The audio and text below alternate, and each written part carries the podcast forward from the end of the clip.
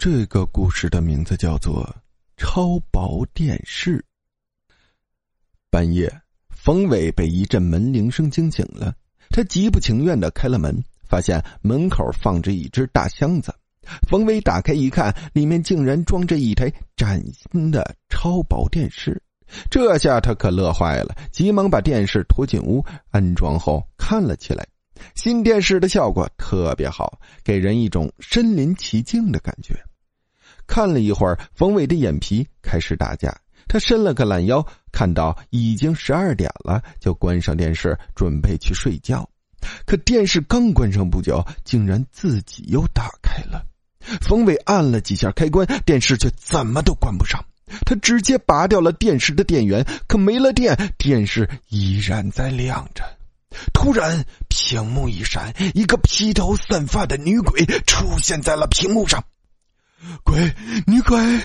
冯伟尖叫着跌坐在地上，女鬼阴笑着，慢慢的往电视外爬。看到这一幕，冯伟吓得连逃跑都忘了。眼看女鬼快要钻出来了，他突然尖叫一声，停住了，抱怨道：“哎呀，这台超薄电视里的空间太小了，我的脚被卡住了。”吓傻的冯伟这才回过神来。趁机赶紧往外跑，但他刚到门口，门砰的一下关上了，无论如何都打不开。女鬼尖笑几声，使劲跳出电视，一挥手把冯伟吸到了面前。看到黑发后面惨白的鬼脸，冯伟的脑中顿时一片空白。女鬼把脸凑到冯伟面前，她的头发戳到了冯伟的脸上，还有些钻进了他的鼻子里。